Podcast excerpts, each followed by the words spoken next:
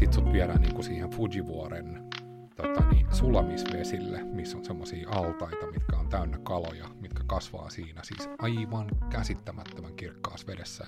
Mä saan itse niin kuin valikoida, mitkä kalat mä haluan.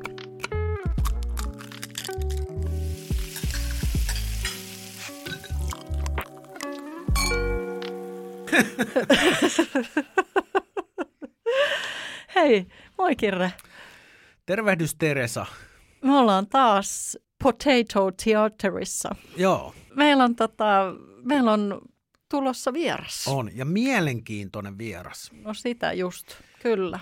Hän on herra nimeltä Sasu Laukkonen ja ainakin tällaisesta julkisesta uutisvirrasta voi lukea hänen hengästyttävästä menestyksestä, mikä liittyy ruoanlaittoon. Kyllä, joo, hän on, hän on tähdin palkittu keittiömestari parinkin eri ravintolan osalta ja, ja tota, nykyään sitten touhua intohimolla erilaisissa asioissa. Joo. Terottelee veitsiä ja sitten tiedän, että hän on, meillä on aikaisemminkin ollut vieraana Jenni Aleksandrova, jolla on tuolla Fiskarsissa tämä pizzeria Valdemar, niin muistaakseni Kyllä. Valdemarin pizzat ovat noin niin kuin reseptiikaltaan Sasun käsialaa. Joo, totta. Hmm.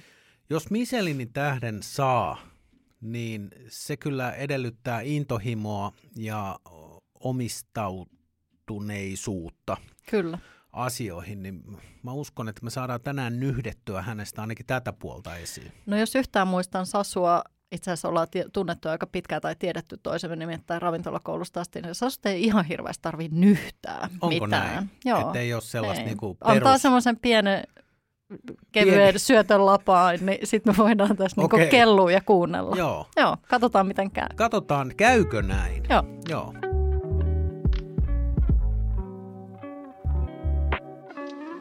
Lämpimästi tervetuloa Perunateatteri-podcastiin Sasu Laukkonen. Kiitoksia. Kiitos kysymästä tai pyytämästä. Kyllä, aivan mahtavaa. Ilo on meidän puolella. Kyllä, olet pyydetty tänne, kyllä. Niin. Joo. Et sä et ole väkisin ängennyt ovesta sisään, sä Raahattu. missä on mikrofoni, onko se auki. Kyllä. Hei Sasu, me täällä tavataan kysyä aina vieraalta, että vähän niin kuin tällaiseksi lämmittelykysymykseksi, että mitä sä söit viimeksi? Kuulen, mä vetäsin tuommoisen tota, mulle hyvin perinteisen unohdetun lounaan juuri äsken ennen tänne tuloa. Okei, Siksi kylmät sormet.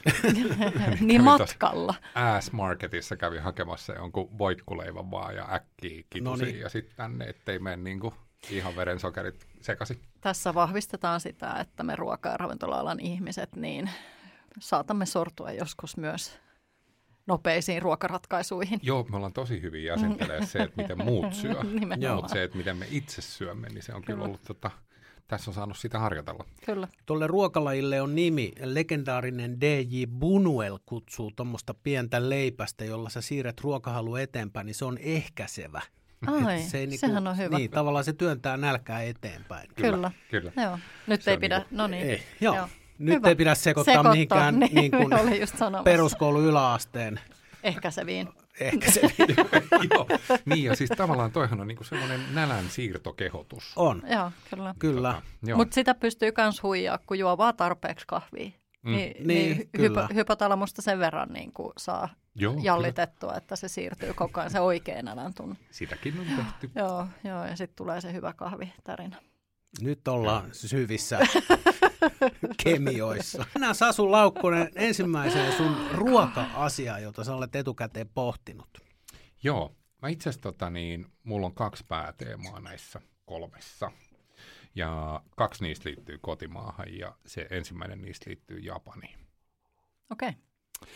Eli, eli niinkin kauhistuttavan monta vuotta sitten, kun, kun tota aamulla heräsi ja tajusin, että siitä on niin monta kymmentä vuotta kuitenkin, kun on tähän maailmaan syntynyt, niin, tota, niin mä oon syntynyt semmoiseen settiin, missä äiti on ollut lentoemäntä ja sitä niin kuin oikein henkeä ja vereä ja kaikki on tavallaan ollut hyvin silloin Finnair-pohjaista meillä kotona, että milloin äiti on lennolla ja kuka mun kanssa on ja meneekö mä mukaan ja, ja noin edespäin. Niin mä oon saanut aika paljon reissata ja niistä kaikista, kaikista reissuista, niin tota, kaikista merkittävimmät mulle jotenkin nimenomaan oikeastaan kaikkeen, mikä sitoutuu sen ruoan ympärillä, niin on jotenkin Japanista kolahtanut eniten. Että et tavallaan se on vaikuttanut mun ruoanlaittoon ihan hirmu paljon aina niin kuin sektoreissa. Tietysti mä oon aina muistanut jotain, että ei vitsi, että silloin tavallaan nyt kun ajattelee, että Kobe on Kobe härkä, että sitä on niin kuin tuolla vaikka Järvenpää sittarissa niin kuin tuossa noin, että sitä voi ostaa ja Wagyu ja A5 ja muuta, niin mä oon 15-vuotiaana pajannut niitä eläimiä tuolla Japanissa. siis sillä tavalla, että äidillä oli lento, otti mut mukaan ja me päädyttiin Tokioon ja sitten Tokiossa oli äidin ystävä, joka oli tämä kenttäemäntä niin sanotusti. Eli hän asui Tokiossa ja hoiti kaikki mm. Finnairin asioita sitten lentokentällä. Niin, tota, niin, niin hän, hän jotenkin connectas sitten mun äitini ja minut tämmöiseen Koichi Numao-nimiseen henkilöön. Mä muistan vieläkin sen ukkelin, se on ihan uskomatonta, että mä muistan. Mutta muistanpahan nyt, noteratkaa hyvät ystävät, mm. että nyt mä muistan sen. Me ollaan jotain. kateellisia, koska me ollaan sun kanssa about samanikäisiä. Kirre on siis sata, mutta me ollaan sun kanssa about Juh. samanikäisiä, niin, niin mä arvostan, Joo. Ja, ja että tota, muistat. Ja Anja, Anja tota noin, niin Henttonen Onodera silloin niin connectas meidät tähän henkilöön, joka otti meidät autoon ja vei meidät Kobeen. Ja, tota, ja, ja siellä mä ihmettelin sitä, kun tuli juoma-aika ja sitten se olut kuohuu niiden lehmien suussa ja sitten mä sain niitä paijata siinä. Ja... Siis ne juo sitä olutta? Joo, joo että se niin kuin auttaa sitä marbling, mutta mut se tavallaan, että Miksi me ei sitten, jos, miksi sit suomalaiset niin kuin ei, miksi ne denaturoituu eikä marmoroidu, kun ne on niin kuin marinoinut itseään oluella kautta maailman niin sivu? ihmis pork bellyä lyödä grillille. Se on me ei niinku tavallaan Vielä. ehkä sitä, niin, niin, niin, niin. Että niin tota, pitää ihmis... tehdä pakkolasku. me ei tiedetä, niin, se on totta, että miten just. herkullisia. Niin, niin siinä pitää tehdä pakkolasku alpeille, että Aivan. rupeaa ihmislihan maistumaan. Niin. Mutta pitäisikö sitä sitten oikeastaan niin kuin mennä enemmän tuonne kirurgian puolelle ja, ja ottaa sitten kirurgivieraaksi ja kysyä, että Ehkä, että miltä se näyttää. Niin. Joo, Ehkä. Niin, niin sitä voisi, hei, sitä Pistää... voisi kutsua sen sen telkkarisarjan sen semmoisen pienen väkäselkäisen ukkeli, joka tekee niitä lihavuusleikkauksia aina. Se Ai se Mister joku paise. Joku dok, ei kun ei, doktor, se on se, onko se eri? Äh, onko se Dr. Now? No. Joo, se on okay. se, joka aina kyykyttää niitä, kun ne r- r- retkahtaa siinä Jeps. dietissä. Niin siinähän ah. voisi olla ekspertti, koska Joo. hän tekee lihavuusleikkauksia, niin hän voisi kertoa sitten, okay. miten tämä homma Kir- kirjoita sinne sun tuota, muistiinpanoihin. Kuinka marmoroitunut on ihmisliha, kun juo olutta miten parhaiten saa marmoroitunut. Sehän ei ollut pelkästään niin kuin se kokemus tavallaan siinä, että mä oon 15 ja, ja, ja näin, mutta, mutta se koko juttu tavallaan, eli, eli kyllä me oltiin kovessa ja mä sain paijata niitä eläimiä ja näki, kun ne eläimet joi sitä olutta ja niitähän myös tavallaan ulkoisesti hiveltiin sillä oluella.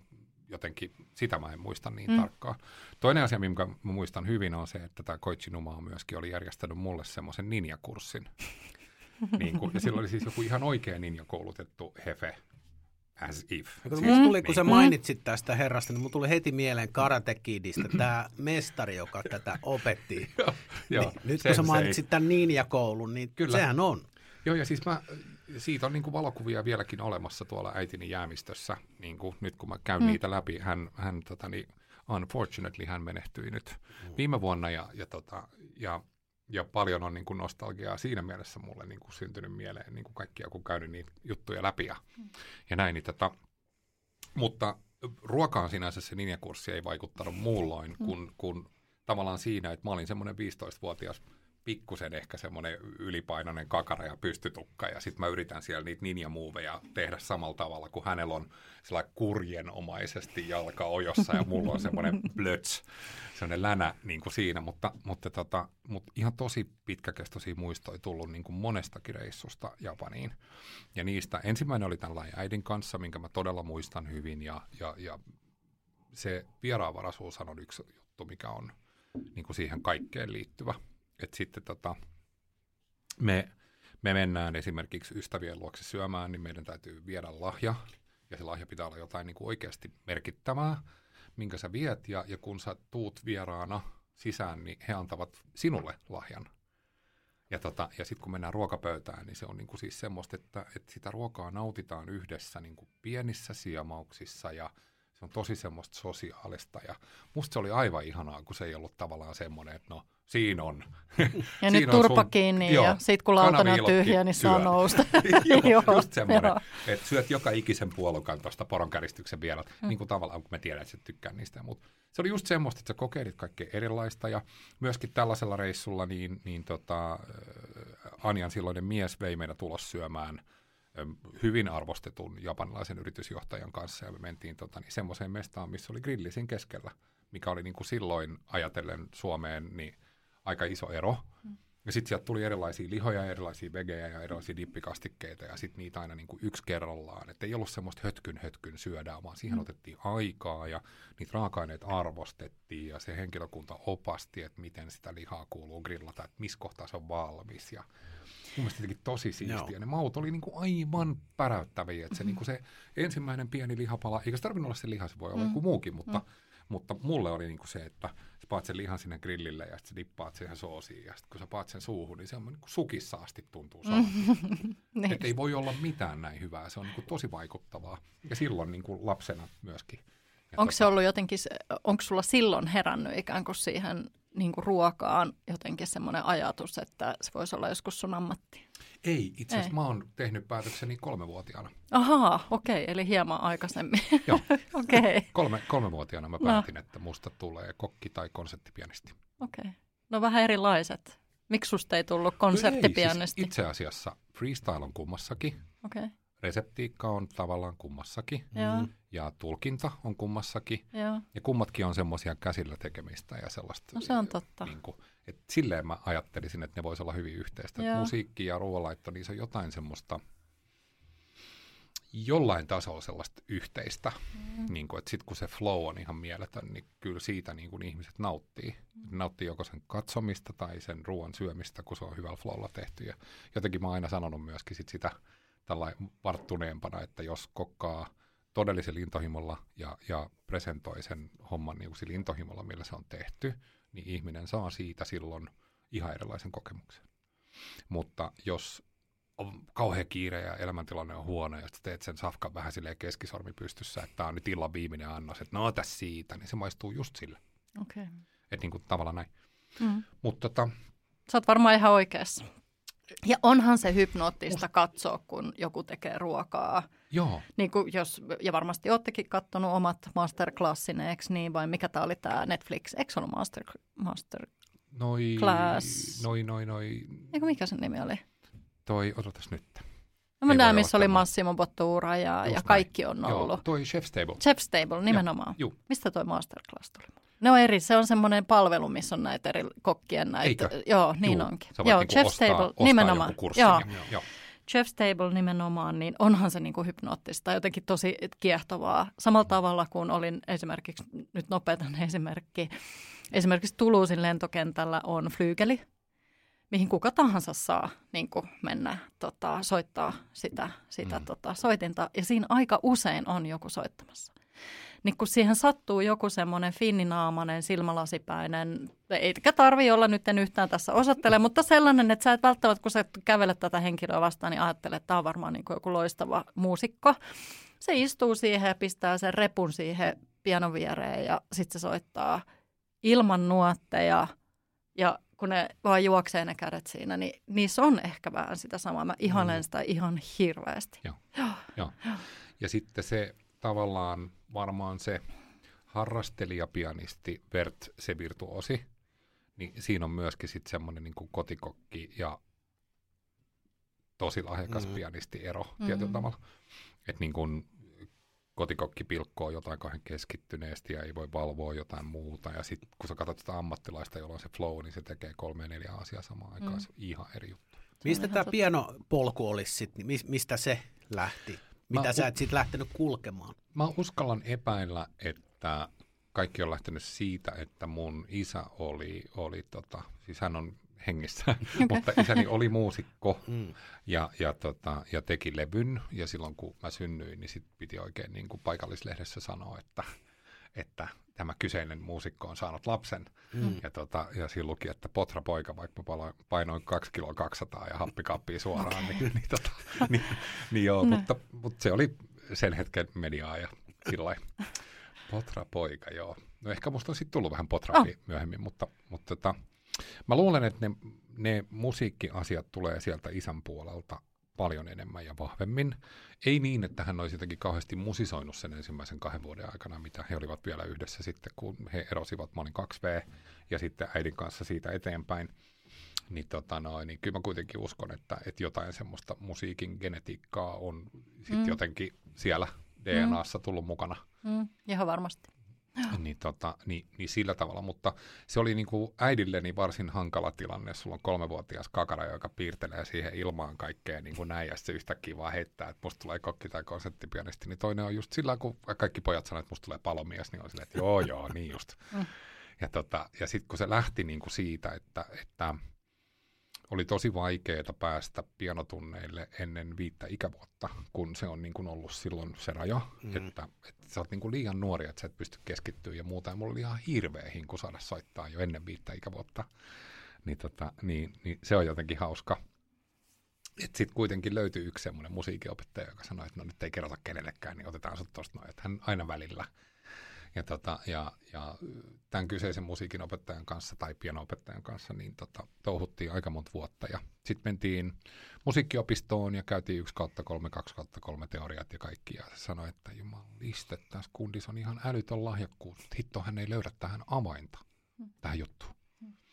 Että se on tuolla, hän niin kuin näkee sen aina pilkes sieltä, että tästä voi tulla tästä jäbästä ihan mitä vaan, mutta hän ei saa sitä lukkoa auki että sen kundin, tämän kundin täytyy niin kuin itse sit se lukko avata. Ja, tota, ja, ja mulla kävi sillä tavalla, että mun vanhemmat jotenkin musta tuntui siltä, että he halusivat enemmän sitä musiikkiuraa tai sitä musiik- musiikin jahtaamista kuin minä itse, jolloin mä vedin liinat kiinni. Ja sitten mä sanoin vaan, että stop.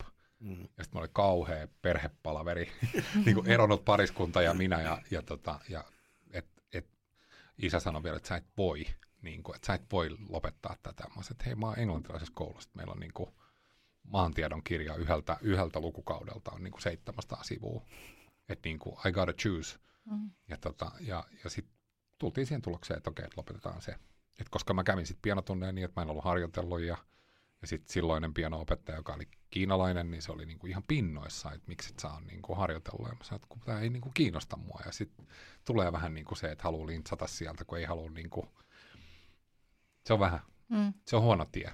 Mm. Ja sitten mä kuitenkin sanoin suoraan, että mä en halua tätä ja toistolle, että no kokeile nyt vielä. Ja sitten että ei kun mä en oikeasti halua.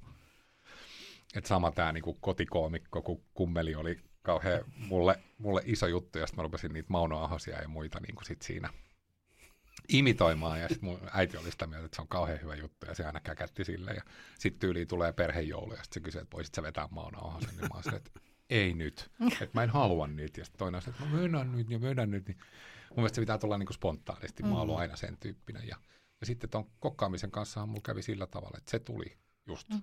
sit niin, että mä valitsin sen ihan itse. Mm. Ja sitten mentiin aika syvälle. Kyllä.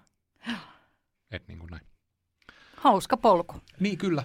Mutta tota, niin, se, se Japanin keissi on ollut siis mulle sellainen, että, että todella äidin kanssa ne ekat kerrat – sitten mun koulukaverin Tuomon kanssa me oltiin kaksisteen Japanissa melkein kaksi kokonaista viikkoa ja meillä oli omat ohjelmat, me käytiin Disneylandissa ja kaikkea ja ne on omat ja sitten on niin nämä kaikki jälkikokemukset sen jälkeen, että sitten kun on aloittanut itse niin ravintola-alalla ja ollut ravintola-alalla ja pyydetty sinne kokkaamaan ja sitten menet sinne ja niin voitte kuvitella, että että jos jo nuorempana on ollut kuitenkin niin kuin kauhean connection siihen ruokaan, miten se niin kuin toimii, maistuu, ne raaka-aineet, se kunnioitus, kaikki tämmöinen, ja sit sä pääset niin kuin aikuisikäisenä sinne niin, että sut viedään farmille ja saat itse tonkin niitä tarojuuria sieltä, ja sit sut viedään niin kuin siihen Fujivuoren tota, niin, sulamisvesille, missä on semmoisia altaita, mitkä on täynnä kaloja, mitkä kasvaa siinä, siis aivan käsittämättömän kirkkaassa vedessä. Mä saan itse niin kuin valikoida, että mitkä kalat mä haluan. Niin, tota, niin se, niin kuin se syvyys oli yhtäkkiä ihan käsittämättömillä niin kuin uomilla. Ja, ja, tota, ja se meni siis niin kuin jotakuinkin sillä tavalla, että, että mulla kävi tuolla pienessä ravintolassa Ullalinnassa syömässä japanilainen daami, joka on semmoinen käsityötaiteilija. Ja, tota niin, ja hän tykästi jotenkin hirveän paljon siihen ruokaan, mitä me tehtiin, ja kyseli silloin paljon minusta. Mä olin jossain reissussa juuri silloin, ja sitten hän otti muuhun yhteyttä ja sanoi, että hän tuntee kokkeja Japanissa, että tulisitko, jos hän pyytää.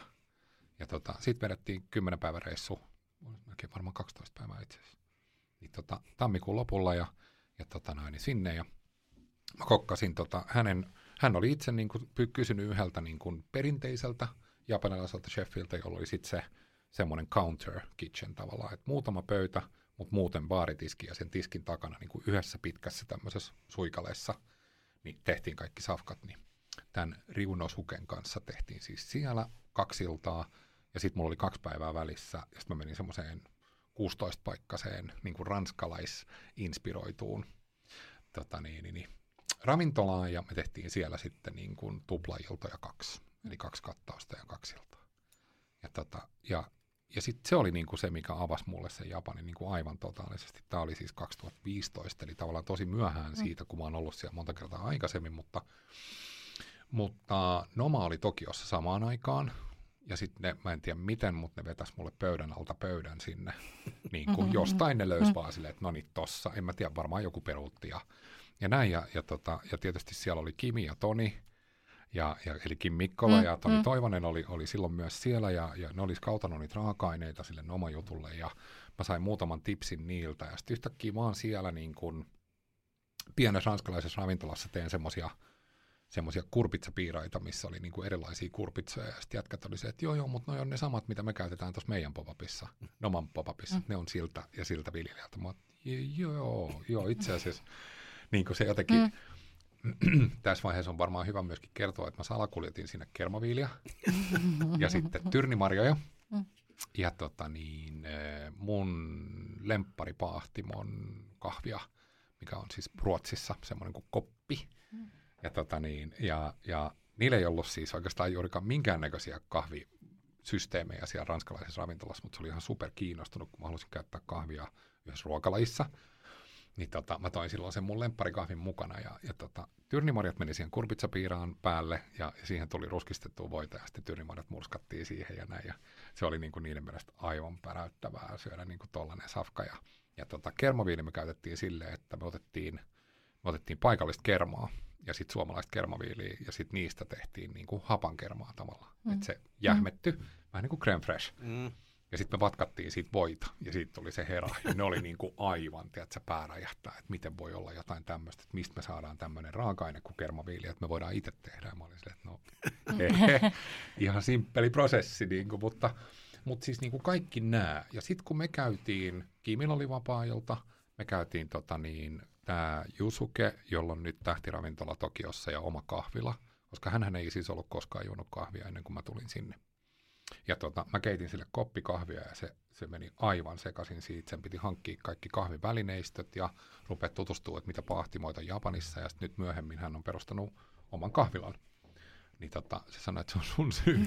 sun syy. Ja, ja, tota, ja Kimi ja Jusuken kanssa käytiin esimerkiksi tämmöisessä tota, äh, grillimestas just, missä tuli niinku erilaisia lihoja, kasviksia ja muita. Sitten me vaan grillattiin siinä ja jätti kokoinen oluttuoppi ja kolmisteen siinä vedetään. Se oli ihan mahtavaa. Ja, tota niin, ja sitten Kimillä ja Tonilla oli yksi vapaa yhdessä, niin me mentiin sitten johonkin Isakaijaan. Ja, ja tota, mulla on vieläkin se kuva tuolla puhelimessa, kun Isakaijaan sä et saa pöytään niin tuosta vaan, sun pitää tavallaan kuitenkin syödä jotain. Ja me oltiin se, että mennään vaan niin kuin bisselle. Ja tota, ne oli silleen, että no, no hyvä on. Ja sitten ne laittoi meille neljä hengen pöydän siihen. Siinä oli Evelin ja Kimi ja Toni ja minä. Ja, ja tota, sitten tilattiin ne oluet ja sieltä tuli semmoiset complimentary sushit siihen, niin neljä plus neljä. Ja neljä oli selkeästi kalaa ja sitten se toinen rivi oli silleen, että mitäköhän toi on. Ja mä sanoin, että toihan on tota, chickeni, että toi on kanarintafilettä. Niin ohut, ohuet raat viipaleet siinä. Ja mulla on niinku kuva Kimistä, kun se, se, sitä, se sitä kanasusia niinku katsoo tällainen. Sillä on semmoinen tämmöinen, niinku, että pystyykö tätä oikeasti syömään, että tuleeko tästä joku salmonella tai joku. Mm hirveä hulivilli niin kuin perässä, että mitä, mitä tässä tapahtuu. Että, niin kuin, niin, että, niin, niin kaikki tollaisia niin kuin mahtavia mm. muistoja. Hulivili onkin kiva, kivempi sana ripulille. Joo, joo kyllä, joo. juuri näin. Joo, onko ollut pieni hulivili? tai, tai menikö spraylle? joo, kyllä. No mut hyvä, taas päästiin Mutta toi on myös hyvä esimerkki siitä just, että miten täällä suhtaudutaan raakaan kanaan, vaikka niin kuin näin, niin, niin kyllä mä, mäkin saattaisin hetken miettiä. Mm. Mutta onko se siis ihan arkipäivää? Et se, ei ole, se ei ollut vaan mikään erikoisuuden tavoittelu, mutta siis kana, siis kana, susi. Joo, On- ei, onko siis se? ei ollut mikään Joo. semmoinen, että pannaan noille länkkäreille nää, niin Ne. lähtee menee. Ei- Ei Nopeasti. ollenkaan, vaan, Niin, vaan, tota, kerran. Vaan, niin, just. Mm. Vaan, tota, vaan hyvänä esimerkkinä niin me mentiin sitten tota, Arve Krugnesin kanssa, joka on ollut norjalainen bloggari, josta tuli Noman tämmöinen PR-tyyppi ja se on ollut siellä ihan mielettömissä hommissa ja, ja näin edespäin. Ja hänellä oli vapaa-ilta. Kun mä olin siellä niin monta päivää, niin, tota, niin mä viestittelin kaikille, että hei, mä oon täällä kans. Mm. Ja hän sanoi, että hei, tuolla Nakamegurossa, mikä oli ihan lähellä sitä mun asumusmestaa, niin siinä takana on sellainen kuja, missä oli paikalliset suositellut, että siellä on superhyvä jakitorimesta. Mä no niin, sinne. Ja sitten me mennään ja sitten sä rahoittelet niitä pieniä tota, niitä verhoja niin kuin siitä. Ja sä oot silleen, että konbanwaa, että hyvää iltaa. Ja sitten ne on vaan, juu, juu, istukaa tohon noin. Ja sitten ne tuo semmoisen laminoidun tota, tavallaan A4, Mm. missä on kanan kaikki eri osat. Ja ne sanoo, everything okay? ja sitten sä oot silleen, että joo joo, anna tulla vaan. Ne. Ja ensimmäinen asia, mitä sä saat, on, on nukatsuke, eli nuka tavallaan fermentoidut kurkku ja joku muu siinä, tämmöistä raikastetta, ja sit sä saat sen oluen siihen, ja sitten tulee tota, niin, tavallaan kanan carpaccio ekana. Eli ohuit viipaleet, kanan rintafilettä, vähän sitruunamehua ja jotain pientä. Ja siitäkin mulla on kuva tuo puhelimessa vieläkin. Mm. Ja sitten oli vaan silleen, että selvä homma. Ja sitten imuroit ne siitä ekana ja sitten rupeaa tulee niitä vartaita kaikki erilaisia. Ja sehän siis oikeasti meni niin, että sieltä tuli sitten ihan kaikki osat. Että sieltä tuli, Joo. mikä oli ihanaa, siellä oli kanan sydämet ja sitten siellä oli se kanan pyrstö, mikä on superrasvanen, niin niitä pelkkiä pyrstöjä varras. Mikä oli siis ihan uskomaton, että se oli niinku, että maailman ohuin rapea nahka ja sitten pelkkää rasvaa. Se oli niinku sellainen huu, huu, huu, vitsi, tää on hyvä. niin kuin näin. Ja sitten sieltä tuli tota, niin, reisiliha ja rintafilet tietysti, ja sitten välillä tuli jotain viiriäisen munia ja kasviksia ja näin edespäin. Mutta, mutta tota, siellä oli kaksi todella päräyttävää asiaa, mistä ensimmäisestä mä en ole ihan varma, että kuinka päräyttävä se oli, kun mä rakastan kivipiiraa itse. Mun mielestä se on niin kuin noiden kanalintujen ja metsäkanalintujen yksi niin kuin aliarvioiduimpia osia, mistä saa jotain ihan käsittämättömän hyvää, kun sä jaksat hauduttaa hyvin hitaasti. Ne on niin pehmeitä ja se maku on tosi sellainen jalo, kun se ei niin kuin maistu sillä tavalla kanalle esimerkiksi, tai hanhesta, esimerkiksi hanhen kivipiira. Se maistuu ihan eri tavalla hanhelle. Se maistuu siltä, kun sitä olisi haudutettu niin kuin hanhen eri osia ja maustettu vaikka miten monta tuntia. Niin kuin se yksi osa ilman mitään, pelkkä suola ja se, niin maistuu jo tosi jalolle. Ja mä katsoin, että vitsi, nyt tuli kivipiiran varas. Aivan ihanaa. Tajuamatta, että japanilaiset rakastaa tekstuuria. Ne rakastaa niin kuin se natto, esimerkiksi ne fermentoidut pavut, missä on se pitkä nauha oikein, semmoinen niin kuin fermentointinauha, semmoinen myö, kun se on semmoista venyvää. Niin se on niin kuin yksi tekstuuri, mitä ne rakastaa. Sitten nämä kaikki kananmunan, nämä fluffiness ja näin edespäin, mutta sitten ne rakastaa todella kovaa tekstuuria. Eli kun katsoo esimerkiksi meidän länkkäreiden hampaita, niin ne on yleensä aika suorat ja näin. Mm. Mm. Ja tosi monilla japanilaisilla jotenkin se purenta ja hampaat on niin kuin vähän semmoisia niin kuin lihansyöjän muotoisempia, ne on jotenkin isompia ne hampaat ja näin. Niin kuin, mä yhdistän sen niin kuin sillä tavalla, että tämä ei tunnu nyt mitenkään niin kuin hammaslääkärin tietopankista tämä juttu, tämä on vaan mun tulkinta. Että ne rakastaa jauhaa asioita, mitkä raksuu ja poksuu ja missä on todella niin kuin rustot ja kaikki tämmöiset, mitä me hylätään Mm. heti ekana. Sieltä tuli tota, yksi varras, mikä oli kivipiirasta tehty niin, että sitä ei ollut kypsennetty loppuun ollenkaan. Se oli niin kuin raaka kivipiira ja se oli siitä pinnalta vaan tosi hyvin grillaantunut. Ja kun sä löit sen ensimmäisen palan suuhun silleen, että ai tää on varmaan ihanan pehmeä, niin mä luulin, että mulla murtu leukaluu. kun se naksahtaa silleen todella oudolla tavalla. Mä olin ihan silleen, että apua, mitä tapahtui. Ja sitten niin kuin pikkuhiljaa rupesi tottua siihen. Nyt se oli herkullista, Hmm. mutta se ensishokki oli siis niin kuin ihan, tiedätkö, että meinaa tulla niin kuin skeidat housuun, että mitä täällä tapahtuu. Niin, eli hulivili. No Niin. niin, tai, Niin. tai ihan normi. niin, niin. Mutta sitten tota, toinen oli, oli, kun kaikki, jotka on, on ähm, kanarintafilettä niin kun irrottanut siitä rintakopasta, niin siinä keskellä kun on se rusto, Mm. niin siellä oli varras niitä pelkkiä rustoja. Ja tämä on niin kuin maailman hämmentävin asia. Että se on niin kuin pehmyt kudos toki, joo, mutta ethän sä niin kuin niitä luitakaan rupea, ellei sä niin kuin mm. koira ja luut ok, mutta ihminen ja rusto, pelkkää rustoa. Eikä niin, koirallekaan saa kanaluita antaa. Niin, ei saakaan, mm. juu.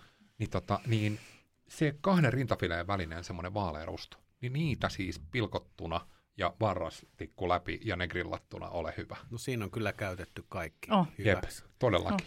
Niin, niin ihan uskomattomia tämmöisiä kaikkia muistaa, tulee niin kuin mieleen.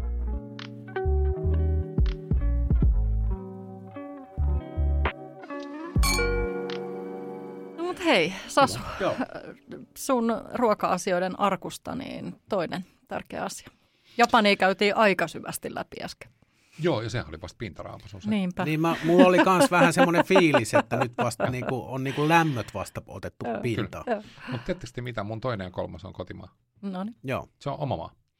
Ja mä uskon, että tämä kaikki johtuu siis siitä, että tota, toi, toi vaikutus tuolta Tanskasta, miten isoksi saatiin niin kuin tehtyä se omassa maassa kasvavat asiat, niin pakotti mut jotenkin niiden ystävyyksienkin takia. Ja se, että kävi syömässä erinäisissä ravintoloissa Kepiksessä ja tajus vaan, että mutta meillä on näitä samoja raaka-aineita, että miksi mä oon ikinä ajatellut, että nämä voisi olla sen annoksen tähti, miksi pitää tulla jostain Turgunutsiasta joku majaman pyrstö, että se on niinku tosi hieno juttu, ja sitten se koristellaan mustikoilla, vaan toisin päin, eli arvostaisi enemmän niitä omia raaka-aineita.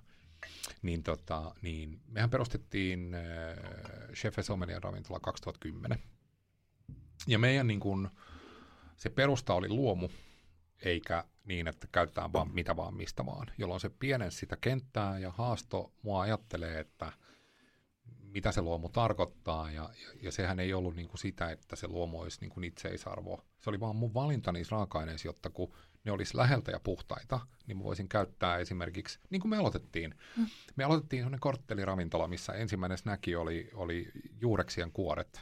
Eli ne oli hyvin pesty ne juurekset, ne oli läheltä, kuorittiin ne kuoret, friteerattiin ja annettiin ne dipin kanssa. Eli sä söit ne kuoret mm. eka ja sitten niissä annoksissa tuli ne juurekset, mitä me ollaan käytetty niihin annoksiin. Niin tota, mutta, mutta meillä kävi siis sillä tavalla, että, että meillä tuli nämä, nämä kaksi, nyt mun numero kaksi ja kolme, niin, tota, niin roskakalat ja sitten villiyrtit. Mm. Ja, tota, ja ne ei niinku muuttanut mulla pelkästään sitä käsitystä, mitä mä katson omaa maatani, vaan ne, ne muutti mut ihan totaalisesti. Ja, tota, ja nyt kun me ajatellaan näin, että ei varmaan ole olemassa laskennallista arviota oikeasti siitä, mutta sovitaan näin, että Suomessa kasvavista villikasveista, marjoista ja sienistä poimitaan joka vuosi alle yksi prosentti, mitkä myydään tai käytetään ruoalettoon. Mikä tarkoittaa sitä, että 99 prosenttia niistä kaikista upeista villikasveista, mitkä on A, vaikka menemättä kauhean syvälle asiassa, niin, niin voi kukan lehdet puhdistaa sun verta, epäpuhtauksia pois. Niin kuin näin simppeli asia. Tai, tai sitten nämä kaikki nyt, mistä ollaan puhuttu, että superfood, sitä, tätä puolukka, mitä se tuo, mitä kaikkea siinä on, mitä mustikoissa on ja näin edespäin. Niin, tota, niin sovitaan näin, että numero kaksi on, on ö, roskakalat. Mm. Ja tota niin, koska niitä arvokaloja kaikki arvosti aina ja niistä käytettiin aina vaan paras osa, niin sitten kun sä ostat kokonaisen roskakalan, niin mä rupesin niinku tajumaan, että hetkinen, että jos mulla on tässä lahna, ja sitten tota, siinä lahnassa on ihan törkeän isot suomut, voisiko niitä suomuja käyttää johonkin? Ja sitten mä opettelin erheen ja kaikkien mahdollisten kompastuksien kautta, että okei, okay, it is possible, mutta mihin ne sitten laitetaan? Eli tavallaan jos sä teet sen hienon annoksen niin vaikka kuhan parhaimmasta osasta näin, niin et sä sitä koristele kuhan ruodoilla ja nahalla ja tolla ja tällä. Mutta niiden roskakalojen kanssa mä yhtäkkiä niin kuin tavallaan opastin itse itseäni A siihen, että jos sulla on vaikka särki, ja sä teet graavisärkeä, niin, tota, niin, niin se pitää osaa graavata sellaisten elementtien kanssa, että ne miljoonat ruodot, mitkä kulkee niin moneen eri suuntaan, että niitä ei voi poimia pois, niin kuin niissä helpoissa, Mm. mm. helpoiskaloissa. Niin tota, ne pitää sulaa ne ruodot siinä prosessissa. Ja sitten mä opettelin sen tavallaan sille fiilispohjalta vähän freestylella, ja se meni ihan sukkana maaliin. Vihreät omenaa silloin, Mm. niin mikä tahansa tuonne kirpeä omena, ja rosmariinia ja suolaa. Ja sitten kolme päivää tavallaan graavis. Ja, tota niin, ja sitten kun sä viipaloit, niin se oli yhtäkkiä se oli parempaa kuin siika.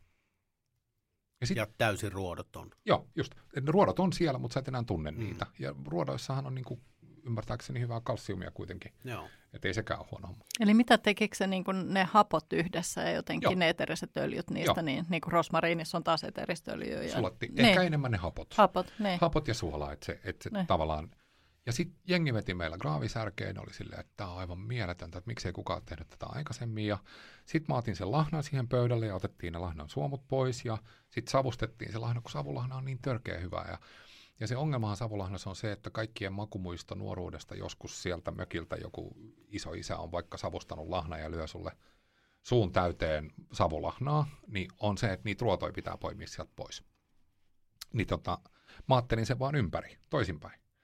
Eli me savustettiin kokonainen lahna, ja sitten tota, tietysti avattu ja pesty, kun se on limanen ja kaikkea, niin kaikki se esityöstyisi.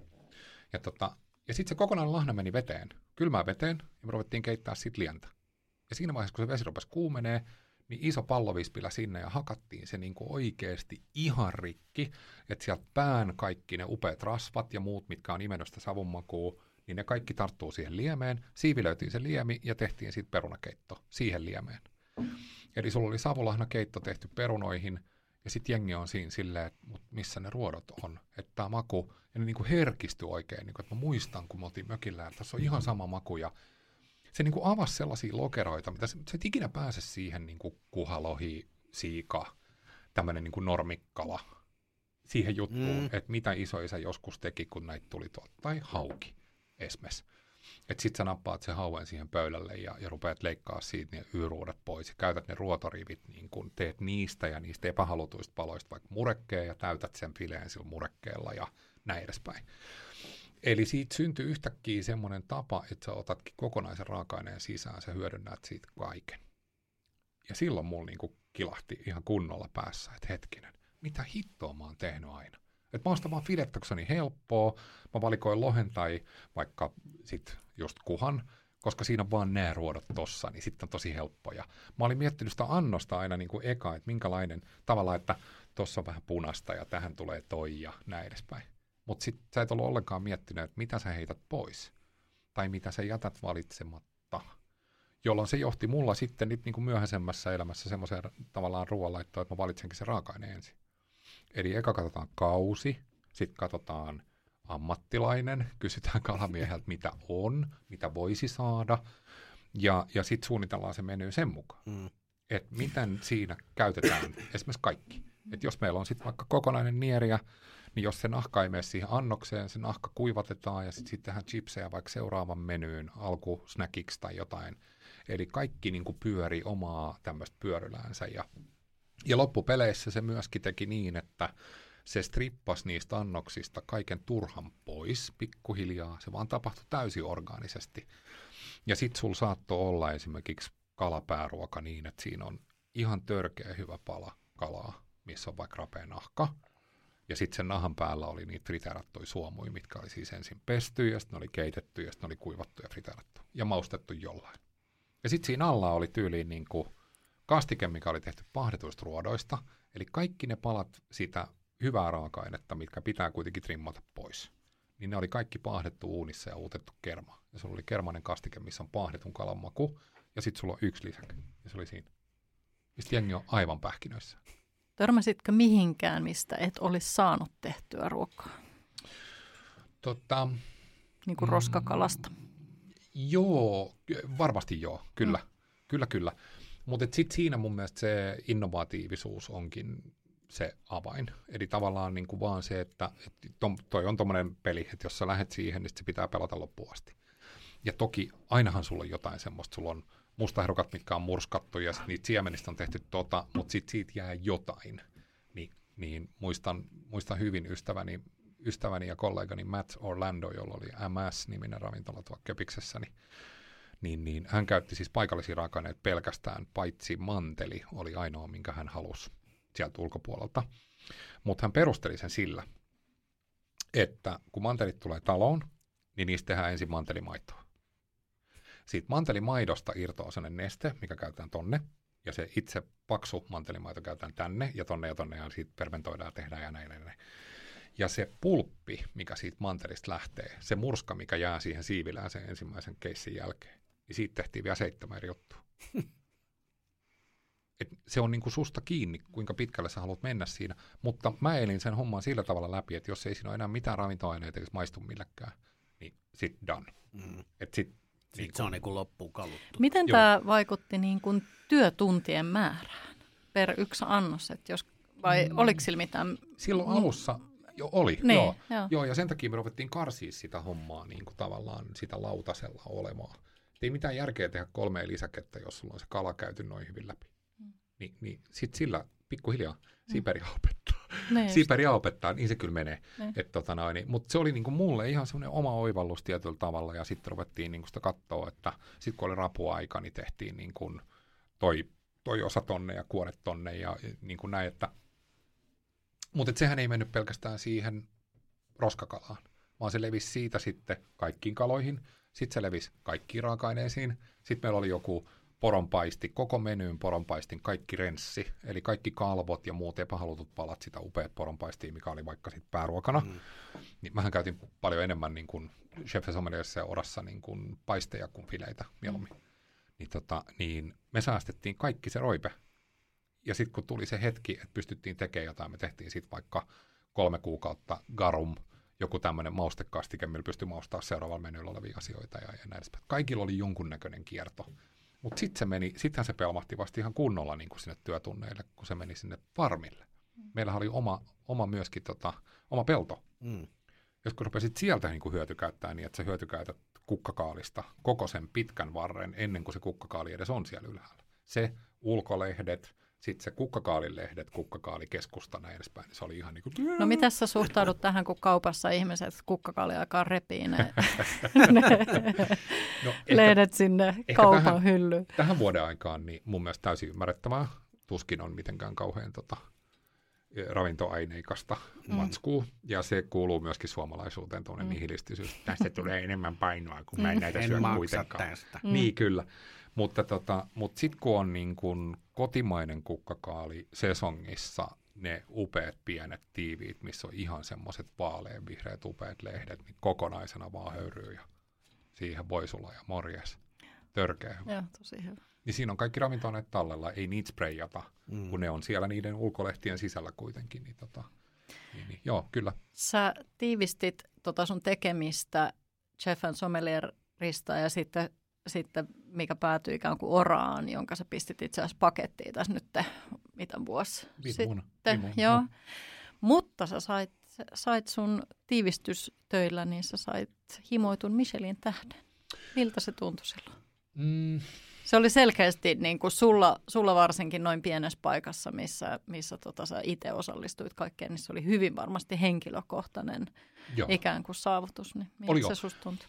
Ja mä ajattelen sen asian nyt näin, että, että me ollaan tavallaan niin kuin saatu sillä meidän työllä kaksi erilaista tähteä. Koska meillä on kaksi ihan erilaista konseptia. Vaikka se paikka on ollut sama ja, ja maa on ollut sama, niin, kuin niin sanotusti, niin tota, se ihan ensimmäinen ravintola, mikä me tehtiin kuusi puoli vuotta, pidettiin sitä pystyssä, sen nimi oli Chef Sommelier, ja se lähti siitä luomusta, ja sitten siellä iskettiin tuohon roskakalaan, ja sitten me teit, meillä oli esimerkiksi ruokalistalla roskakala, voi leipäkakku. Mm. Funtsi. Sehän on ihan niin kuin kuuminta hottia just nyt. Niin, Joo. kyllä, kyllä. Joo. Niin, tota, niin, ja me tehtiin kaikki kalalautasia ja tämmöisiä, missä oli just tällaisia, niin kuin, joo, se oli ihan eri konsepti. Ja siellä jengi sai syödä kolme, neljä, viisi, seitsemän tai yhdeksän ruokalajia. Ja jos, jos te kaksi tulitte vaikka syömään ja Teresa on silleen, että mä haluan kaiken, mikä irtoaa, okei, yhdeksän ruokalajia, viinit sille selkeä. Ja sitten toinen sanoo, että hetkinen, että tota, mulle riittää kolme ruokalajia. Sitten me ollaan silleen, että no jaksat sä katsoa, kun toi syö. Ja sä oot silleen, että joo. Niin sitten me tehtiin eri pituisia menyitä myöskin samaan pöytään. Ai teille ei ollut tätä klausuulia, että me Ei, nyt ei. tarjoillaan vaan koko pöytä seurueelle. Ei todellakaan. Ja, ja se oli niin kuin meille kauhean olennaista, että me haluttiin niin kuin palvella sitä asiakasta. Ja, tota, ja, ja se ravintola sai tähden niin, että, että me oltiin voitettu, vuod- siis hetkinen, me avattiin 2010-2013 voitettiin vuoden ravintola. Ja se johtui siitä, että me oltiin jotenkin niin kuin siinä ajan hermolla sen luomun kanssa mm. ja näiden juttujen kanssa, just nämä roskakalat ja muut, joita siis ei kuulu muuten, by the way, kutsua roskakalaksi. Mm. Ne on niin kuin, tota, miten se menikään? Vitsi, nyt mä en muista Mikä sitä. on parempi nimitys sille? Öm, tällainen keittäjätermein mä sanoisin, että enempi epähalutut kalat, Niin. mutta sekään ei ole kauhean positiivinen, Niin, että jos ajattelee, että ah, kummelista tuttu meidän, meidän vesiemme ö, ritarit. Mm. Se on Meidän loistava. omien vesiemme ritarit. Ja sitten siis olen kuullut käytettävän tätä villikala. Villikala. Eksoa. Se on erittäin Joo. Eikö nämä ainakin nämä kaupalliset tuotteet on usein näitä Joo. villikala-säilykkeitä, mitä näitä on nyt tullut? Ja tullut. onhan se myös Joo. kalatiskillä niin, että Niin, sulla on viljelty siika Joo. ja villisiika. Joo. Joo, kyllä. Joo. Se villikalat pitää vaan sisällään paljon enemmän kuin se, Niin, se viljelty. Me, te, me tehtiin soossilla niin kalaliemi, siis kotimaisista just, juurikin näistä, niin me kutsuttiin sitä järvikalaliemeksi. Niin, tuo järvikala hyvin. on muuten kanssa, Joo. mitä käytetään. hyvin. Joo. kyllä. Nythän aukeaa, kuulkaa, tonne Hakaniemeen semmoinen ravintola kuin Roskakala, Okei, mahtavaa. jotka, jotka tekee tällaista niin kuin, no aika tämmöistä helposti lähestyttävää, että ei, ei mennä noihin, noihin tota, Mm, mm. Ruotohifistelyihin, mihin, mihin sä oot niin kuin päässyt menemään, niin Kyllä, kyllä. tämmöistä vähän niin kuin modernia street foodia ja, ja kotiruokaa, niin, niin, mutta kaikki tehdään siitä roskakalasta. Kuulostaa hyvältä. Eli villikalasta, eli, eli näin. Joo. Joo. Että se on kyllä sille bubbling under, mutta tota, Joo. nyt, nyt sitten varmaan sä oot ollut myös semmoinen uran uurtaja tietyllä tapaa, että Mm. nyt, nyt siihen sitten niinku tartutaan vähän isommin ja teollisuus on tullut siihen mukaan, että esimerkiksi Mm. löytyy kaupoista erilaisia näitä järkisärkiä, mitä näitä on villikalasäilykkeitä ja niin kuin On muita. joo, ja sitten just tämmöisiä vihvejä, mitä on tehty lahnasta ja Joo. havasta ja musta. Joo, kyllä. joo. Mutta se on hyvä asia, koska tota, joo, positiivinen kehitys. meidäthän herätti silloin siis äh, Juhan Borjar, joka oli mulla silloin, tota, me, me tehtiin kimpassa sitä. Eikö Juhan ollut sommelier? Joo, kyllä. No, Eli chef. mä olin chef Niin. ja hän oli sommelier. Joo. Niin. Niin, tota, niin Juhan toi mulle artikkelin katsottavaksi, missä siis, tämä oli varmaan 2011, eli, eli vuosi niin kuin sen ravintolan avaamisen jälkeen, kortteliravintola, mm. niin kuin me sitä kutsuttiin. Niin hän toi artikkelin, missä näytettiin, että traktorilla piti mennä lampeen ja nostaa näitä epähaluttuja kaloja siihen penkalle, mihin sitten tuli aasialaiset perheet ja vei kaikki. Ne, ne söi kaikki ne pois. Niin kuin, mutta kenellekään muulle ei oikein kelvannut. Niin siitä tuli semmoinen niin vastuullisuus Mm. ritarillinen fiilis, että tämä on pakko ottaa niin kuin nyt haltuun tämä homma. Niin. Mutta hei, vastaten siihen, tota, siihen tähtihommaan, niin, niin, niin Chef Sommelier mun mielestä sai tähden siitä, äm, tämä on nyt mun mielipide, Mm. mm. mutta, mutta me tehtiin asioita omalla tavallamme. Ja ne oli välillä tosi rohkeita. Ja tämä, että sä tarjoilet eri pituisia menyitä niin kuin ihmisille ja noin edespäin, niin kai siinä on pakko sitten jotain laatua ollut olla, koska tota, niin, niin, niin, ymmärtääkseni me saatiin aika monta visiittiä ja, ja tota, niin sen pohjalta sitten olivat tätä mieltä. Ja, ja sitten tota, niin, niin, niin, mä meinasin saada ehkä elämäni ensimmäisen sydänkohtauksen siinä kohtaa, kun tähti oli tullut maaliskuussa ja se oli niin kuin meille aivan täysyllätys. Ja, ja tässä kohtaa täytyy varmaan sanoa, että sitten se päivä, kun se tuli, niin, tota, niin Takalan Mikko laittoi mulle Tukholmasta, kun silloinhan ei nostettu kokkeja sinne lavalle vielä ollenkaan, eikä itse asiassa, tota, niin me ei saatu soittoa ollenkaan, enkä mä saanut mitään viestiä sieltä, vaan se julkaistiin vaan pressille tota, niin, kello 10 Tukholmassa, Suomen aikaa kello 10 Tukholmassa, että tota, niin, et Chef Sommelier on saanut tähden. Ja se laittoi mulle tekstiviesti, ihan perinteisen tekstiviestin, että onnea. Mm. Ja mä kysyin sitä, että mitä hittoa mä oon tehnyt, että mistä tämä johtuu. Ja hän, kun se oli, kato, network busy, Mm. niin tota, hän sai sen vasta tunti 20 minuuttia sen jälkeen. Niin, tota, niin se mun viesti ei mennyt perille, koska muuten hän sanoi, hän on sanonut monta kertaa, että, että hän olisi laittanut sulle viestin, että pöljää, että sä sait just tähden, että et sä muka tiedä. Ne. Mutta mehän tiedettiin varmasti vasta kello 12, eli silloin oli kaksi kuumottavaa tuntia, kunnes mentiin nettiin niin kuin refresh, refresh, ja sä näit sen siellä, niin oli että perhana se on totta. Ja me soitettiin henkilökunnalle Juhanin kanssa kummatkin. Mä laitoin Juhanille viestiä, että tähti tuli apua, ja se tuli saman tien. Ja sitten me laitettiin henkilökunnalle viestiä, että tulkaa aikaisemmin töihin, että tämä voi olla vähän päivä. Ai ja. Ei ollut kannat kattoa ja ovi kiinni Ei ja todellakaan. lappuluukulla. Ei, on oltiin- nyt- Ei, ei, ei. Siis, tota, ja, ja ekana tuli Arttu. Arttu tuli töihin ensimmäisenä ja tota, me sanottiin Artulle, että tota, me oltiin kummatkin siinä tälleen niin kuin vierekkäin. Me sanottiin, että Arttu, että meillä on uutisia, että, että tota, kaikista, kaikista meidän tota, yrityksistä huolimatta, niin, niin me ollaan nyt saatu Micheliin tähti. Ja sitten se katsoi meitä kumpaakin tälleen ja sanoi, että en usko, ja meni vaihtaa vaatteita. ja sitten se, tota, se tuli sieltä alakerrasta kellarista vaihtamasta vaatteita, ja se sanoi, että tota, siis oikeasti vai? Sitten se oli, voi helvetti. ja sitten tuli... puhelin soimaan? Joo, ihan hulluna. Ja onnitteluit tuli joka puolelta maailmaa, se oli ihan crazy. Ja sitten 11 oli jo TV-kamera suoraan nenä edessä, vaikka me ei edes tiedetty, että onko se totta. Mm. Kun ei meillä ollut mitään, mistä varmistaa. Niin kuin. Ja puhutaan että, kuitenkin nopean tiedonvälityksen kyllä. aikakaudesta. Joo. Joo, kyllä, kyllä. Ja sitten tuli, tota, Iida tuli töihin sen jälkeen, ja sitten me oltiin silleen, että moi Iida, että meillä on vähän tota, tämmöisiä uutisia, että me ollaan saatu Michelin tähtiä. Sitten se katsoi meitä vaan tällä sanoi, että ai, kiva. ja lähti vaihtamaan vaatteita. ja niin kuin näin. Mutta sitten myöhe- myöhemmässä sektorissa, niin, niin Chef Sommelier mun mielestä niin kuin tavallaan kehittyi koko ajan. Ihan koko ajan. Että se oli niin kuin hurjaa. Että aina meny menöltä niin kehityttiin ja muutettiin ja oltiin tosi rohkeita ja näin edespäin. Ja, ja tota noin, niin, niin sitten me oltiin semmoisessa tilanteessa, että, että mulle tuli niin kuin syksyllä semmoinen fiilis, että täytyy kehittyä mun täytyy, että mulla on myös muuta tarjottavaa kuin vaan tämä. Et musta tuntuu, että mä oon vähän niin kuin vanginnut itseni sen konseptin sisäpuolelle, ja sitten mä ehdotin Juhanille, että mä haluaisin viedä tätä vähän eteenpäin, ja sitten Juhan oli silleen, että ai vitsi, kun hän on just tavannut tämmöisen mimmin, ja hän on ostanut koira, ja hän haluaisi vähän downshiftaa. Mä oot, no, mutta enhän mä oon sun vartija. Mm. että totta kai, että, että tehdäänkö me sitten niin, että mä jatkan niin kuin ensi kesästä sitten toisella ravintolalla. Sitten oli vaan silleen, että no, jos se vaan on mahdollista. Ja ja, tota, ja, ja näin tehtiin. Ja, ja tosi hyvillä fiiliksillä Juhan oli. Mä sanoin Juhanille, että ootko ihan varma, että sä haluat tästä syyskuusta tonne ensi kesälomaan asti, niin vielä tehdä tätä. Se oli, että kyllä, minä teen viimeiseen päivään asti täysin ja pitää paikkansa aivan täysin. Että niin kuin hattua nostaa, se on nimittäin todella pitkä aika, niin kuin noin monta kuukautta. Ja siihen asettuu just tämä Suomen Suomen tota, vuoden ajoista parhaat niin, siihen väliin. Niin, just näin, kyllä. Mutta tota, mut sitten mä lähdin viemään sitä konseptia eteenpäin ja Orahan tuli niinku Ora Pihlajasta.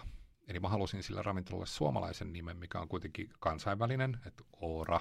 Ja monella, monella kielellä se tarkoittaa rannikkoa ja se tarkoittaa tätä hetkeä tai juuri, juuri nyt niin kuin, tai aikaa ja, ja näin edespäin. Ja, ja tota, Mutta mulle se tuli niin kuin Ora Pihlajasta, että se on niin kuin mahdollisimman jotenkin sellainen orahan tarkoittaa kuitenkin se orapihlain piikkiä. Mm. Niin mä ajattelin näin, että jos mä oon kuitenkin... lihas. Niin. Mä, sä hyvin... Helsingin, Helsingin ravintolamaailmassa. Miten sä ton, mistä sä ton vetäsit? Kato, mulla ei ollut ollenkaan tämmöinen fiilis. Mä ajattelin vaan, että jos mä menen ja voin rohkeasti mm. muuttaa, kaikki Tehdään ei voi niin rohkeasti muuttaa. Mm. Se oli mun pointti niin, niin tuntuko se sitten vaikka piikkinä lihassa muille ammattilaisille, koska mm. he eivät välttämättä voi mennä maan omistajalle sanomaan, että hei, että muutetaan koko systeemi, että nyt pitää sijoittaa näin paljon rahaa, että tehdään uusi juttu, kun tämä toimii nytkin jo tosi hyvin. Mm. Ja sehän oli niin kuin tavallaan se, missä mun asiakaskunnasta suuri osa oli niin kuin tosi vihaisia, että mä suljin CETSn oh, tai Chef, Chef Sommelierin, koska se oli heidän lemppariravintola. Ja sitten Ora taas löysi niin kuin oman yleisönsä. Mutta Oran idea oli tiputtaa kaikki muut tota niin, ulkomaiset raaka-aineet pois, paitsi suolan, koska suolaa ei suomalaisesta mm. vedestä saa. Me kokeiltiin, se on ihan karmeeta. me, me keitettiin 100 litraa suoma, suomalaista merivettä kasaan, okay. ja siitä jäi semmoinen ehkä 67 grammaa sellaista harmaata liejuu, mikä ei maistunut hyvältä, niin todettiin, okay. että me ei sitten tehdä omaa suolaa. Järkevä päätös varmasti. Ja mä uskon kanssa. Tiedätkö, Asu, sä oot tunnettu myös siitä, että jos ei sua keskeytä, niin, niin juttu jatkuu vaikka huomiseen. Kyllä. Mutta me ollaan tässä periaatteessa käsitelty nyt asia numero kaksi, mikä oli roskakala. Mm. Ja me voidaan jatkaa tätä juttua, mutta oliko se kolmas ne villiyrtit vai oliko sulla joku muu takataskussa? No niin. Joo, koska se on ehkä se viimeinen täydentäjä Joo. Joo. tavallaan tähän. Ja, ja tota... Tuliko se vasta orassa vai, vai oliko se jo se tuli heti roskakalojen putkeen siihen no. perään. Yes. Ja, ja, ja tässä kyllä täytyy kiittää kahta henkilöä. Ensimmäinen niistä on Juhan, joka oli jo poiminut ja näin. Ja tietysti Juhan myös niin kuin käynnisti meillä sen viljelyn, mistä mä sitten innostuin kovasti. Niin, tota, niin Juhanin kanssa käytiin ensin poimia ensimmäisiä juttuja. Ja sitten tota, ja pitkäaikainen myöskin ystäväni Sami Talberi muutti Lontoosta. Mun ei tarvinnut enää mennä Lontooseen häntä moikkaa. Niin hän muutti Lontoosta tänne ja oli innostunut villiyrteistä, niin se lähti mulla siitä. Ja tämä on nyt tavallaan sitä, kun me mietitään, että jos niin vähän villiyrteistä tavallaan poimitaan ruoanlaittoon ja ylipäätään niistä niin kuin Suomessa kasvavista villikasveista ollaan niin kuin vähemmän ylpeitä, tai niitä käytetään vähän, niin tota, se on ollut kyllä mulle ihan täysmullistus myöskin niin kuin mm. ruoanlaitollisesti, jos näin voisi niin kuin sanoa. Mutta se siinä onkin hauskinta, että sen tagi on sinne Japaniin. Mm. Et koska mä oon Japanissa oppinut semmoisen asian, että, että kaikki semmoiset perheet, jos ei nyt ajattele semmoisia niin nykyajan japanilaisia, mitä löytyy myös muista maista, jotka sitten länsimaistuu ja lihavoituu ja jotenkin mäkkäriin ja tämmöistä näin. Jos ei ajattele sitä, vaan sitä perinteistä japanilaista linjaa, että kunnioitetaan luontoa ja kaikkea, niin niillä on kotona, melkein joka ikisessä huusollissa Japanissa sellainen kirja, missä kerrotaan, että, että minä, minä kuukautena on odotettavaa, että luonnossa kasvaa joku tietty kasvi, mitä syödään kotona ja ravintoloissa vain sen aikaa, kun se on sesongissa. Onko, se, onko siitä saatu kaupallista tekemistä vai pitääkö se, että jos sulla on ravintola tai olet kotikokki ja innostunut siitä, niin sun pitää niin kuin mennä joko takapihalle tai lähteä mettään saamuamaan? Täällä, meillä. Niin, Suomessa. Suomessa. Tota, kursseja on pidetty paljon, Joo. mutta en, en, tota niin, en usko, että se kaupalliseksi menee ihan hirveän nopeasti, kun mm. meillä tuli tuommoinen elintarvikevirasto tuohon väliin. Mm. Ja he siis nosti tämän uusi elintarvikeasian sitten kehiin.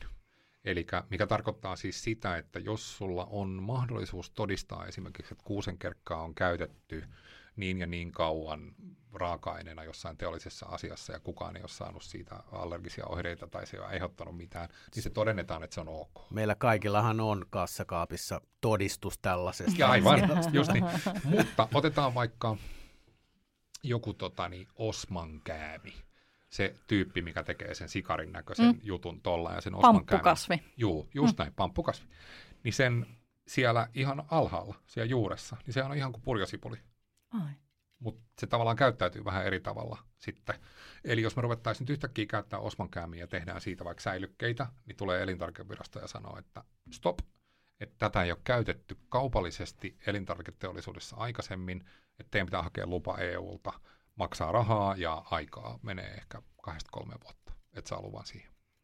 Se pitää Eli, tutkia ja niin, kaikkea. Ja just näin. Eli se on yksi iso Joo. este nyt sille, että näin voisi käydä, mutta, mutta meillä on tota, niin, aika monta miljoonaa ihmistä Suomessa, jolla olisi mahdollisuus mennä siihen takapihalle poimiin. Niin. Mm. Et se on toisaalta semmoinen, missä ei tarvitse sitä kaupallista. Että tarvitsisi enemmän vaan varmaan sitä niin kuin tietoisuutta niin. ja, mm. ja sitä niin kuin levittää. Mm. Ruoan hinta nousee ja nousee Kyllä. ja lompakko ohenee, no, mut, niin kyllähän tuossa nyt Osman käämille olisi käyttöä yhdessä sun No joo, mutta siis kyllähän ensin voidaan vielä käyttää aikaa siihen, että poimitaan niitä tunnistettavia. Että kyllähän edelleen niin kuin marjoista ja sienistäkin, jotka nyt on jo niin kuin Herra Jumala, miten kauan niin kuin täysin ravinnoksi kelpaavaa ja syöty, mutta miten, että niistä yhtä lailla jää se 99 prosenttia suurin piirtein taimaalaisista poimijoista huolimatta niin tonne Kyllä, kyllä. Niin, niin, kyllä ne jää ne niin. osmonkäämitkin. Eikö oh, se joo. joku, kuka poliitikko sanoi, että työttömät vaan metsään kerää mustikoita, niin mm. homma lähtee taittumaan.